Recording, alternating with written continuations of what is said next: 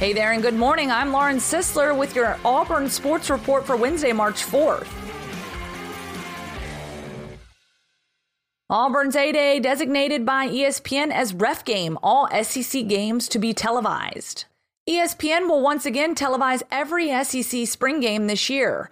Unlike the four prior years, however, the SEC network will offer televised whip around coverage in addition to the SEC Network Plus broadcast.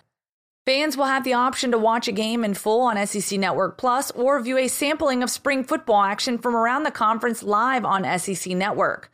The SEC Network's whip around coverage starts from noon to 3 p.m. on Saturday, April 11th, and it continues from 1 to 3 p.m. on Saturday, April 18th. Can Bo Nix take the next step under new Auburn OC Chad Morris? There's no drama this time around. A year removed from a wide open quarterback race that featured then freshman Bo Nix and Joey Gatewood, as well as then junior Malik Willis, a two year backup to Jarrett Stidham, there's no doubt about who will be lining up behind center for Auburn in 2020. Willis transferred last summer and Gatewood followed suit midseason before enrolling at Kentucky, while Nix started all 13 games for the Tigers in 2019 while earning SEC Freshman of the Year honors and setting a slew of program freshman records. Now enter Chad Morris. The arrival of the former Arkansas head coach as Auburn's new offensive coordinator and play caller this season is expected to do wonders for Nix's development. Morris has a track record of developing quarterbacks.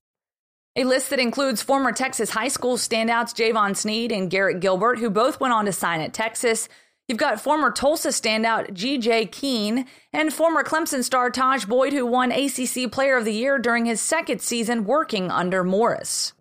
For more on Bo Nix and his outlook for the season, check out Tom Green's post on AL.com. Collision with Cameron Artis-Payne breaks Hal Mumme's leg. The Houston Roughnecks defense shoved Dallas Renegades running back Cameron Artis-Payne out of bounds on a rushing attempt in the second quarter of their XFL game on Sunday. On a collision course with Hal Mumme, the former Auburn standout tried not to run over the Renegades' 67 year old offensive coordinator, who attempted to get out of the way, but Mumme went down anyway at Globe Life Park. He didn't stay down long, though, going right back to work calling the next play. Mumme didn't miss any time in Dallas's 27 20 loss to Houston. But on Monday, the Renegades announced Mumme had suffered a broken leg during the incident. When Dallas plays the New York Guardians on Saturday, Mumme will call plays from the safety of the press box, the team announced.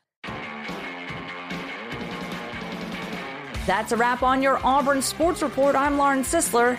Thanks for listening.